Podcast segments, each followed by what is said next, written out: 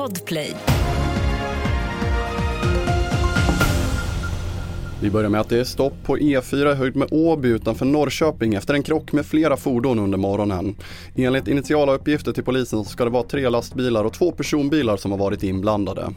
Olyckan inträffade i södergående riktning och det är totalstopp i trafiken och polisen arbetar i detta nu med att leda om trafiken efter olyckan. Det är nu oklart om någon person har kommit till skada. Vi fortsätter på samma tema för SMHI har utfärdat en varning för plötslig ishalka i norra Bohuslän, Dalsland och delar av Värmland.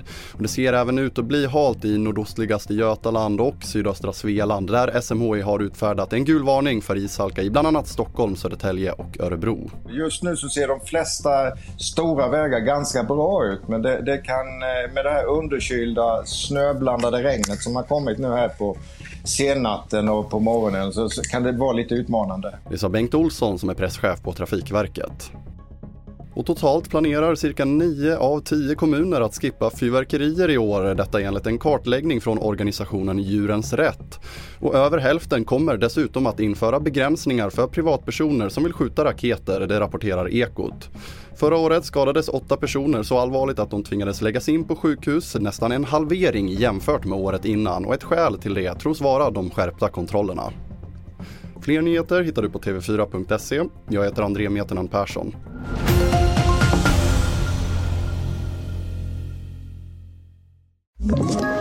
Ett poddtips från Podplay. I podden Något Kaiko garanterar östgötarna Brutti och jag, Davva, dig en stor dos skratt. Där följer jag pladask för köttätandet igen. Man är lite som en jävla vampyr. Man har fått lite blodsmak och då måste man ha mer. Udda spaningar, fängslande anekdoter och en och annan arg rant. Jag måste ha mitt kaffe på morgonen för annars är jag ingen trevlig människa. Då är du ingen trevlig människa, punkt. Något Kaiko, hör du på Podplay. Därför arkadeinerna.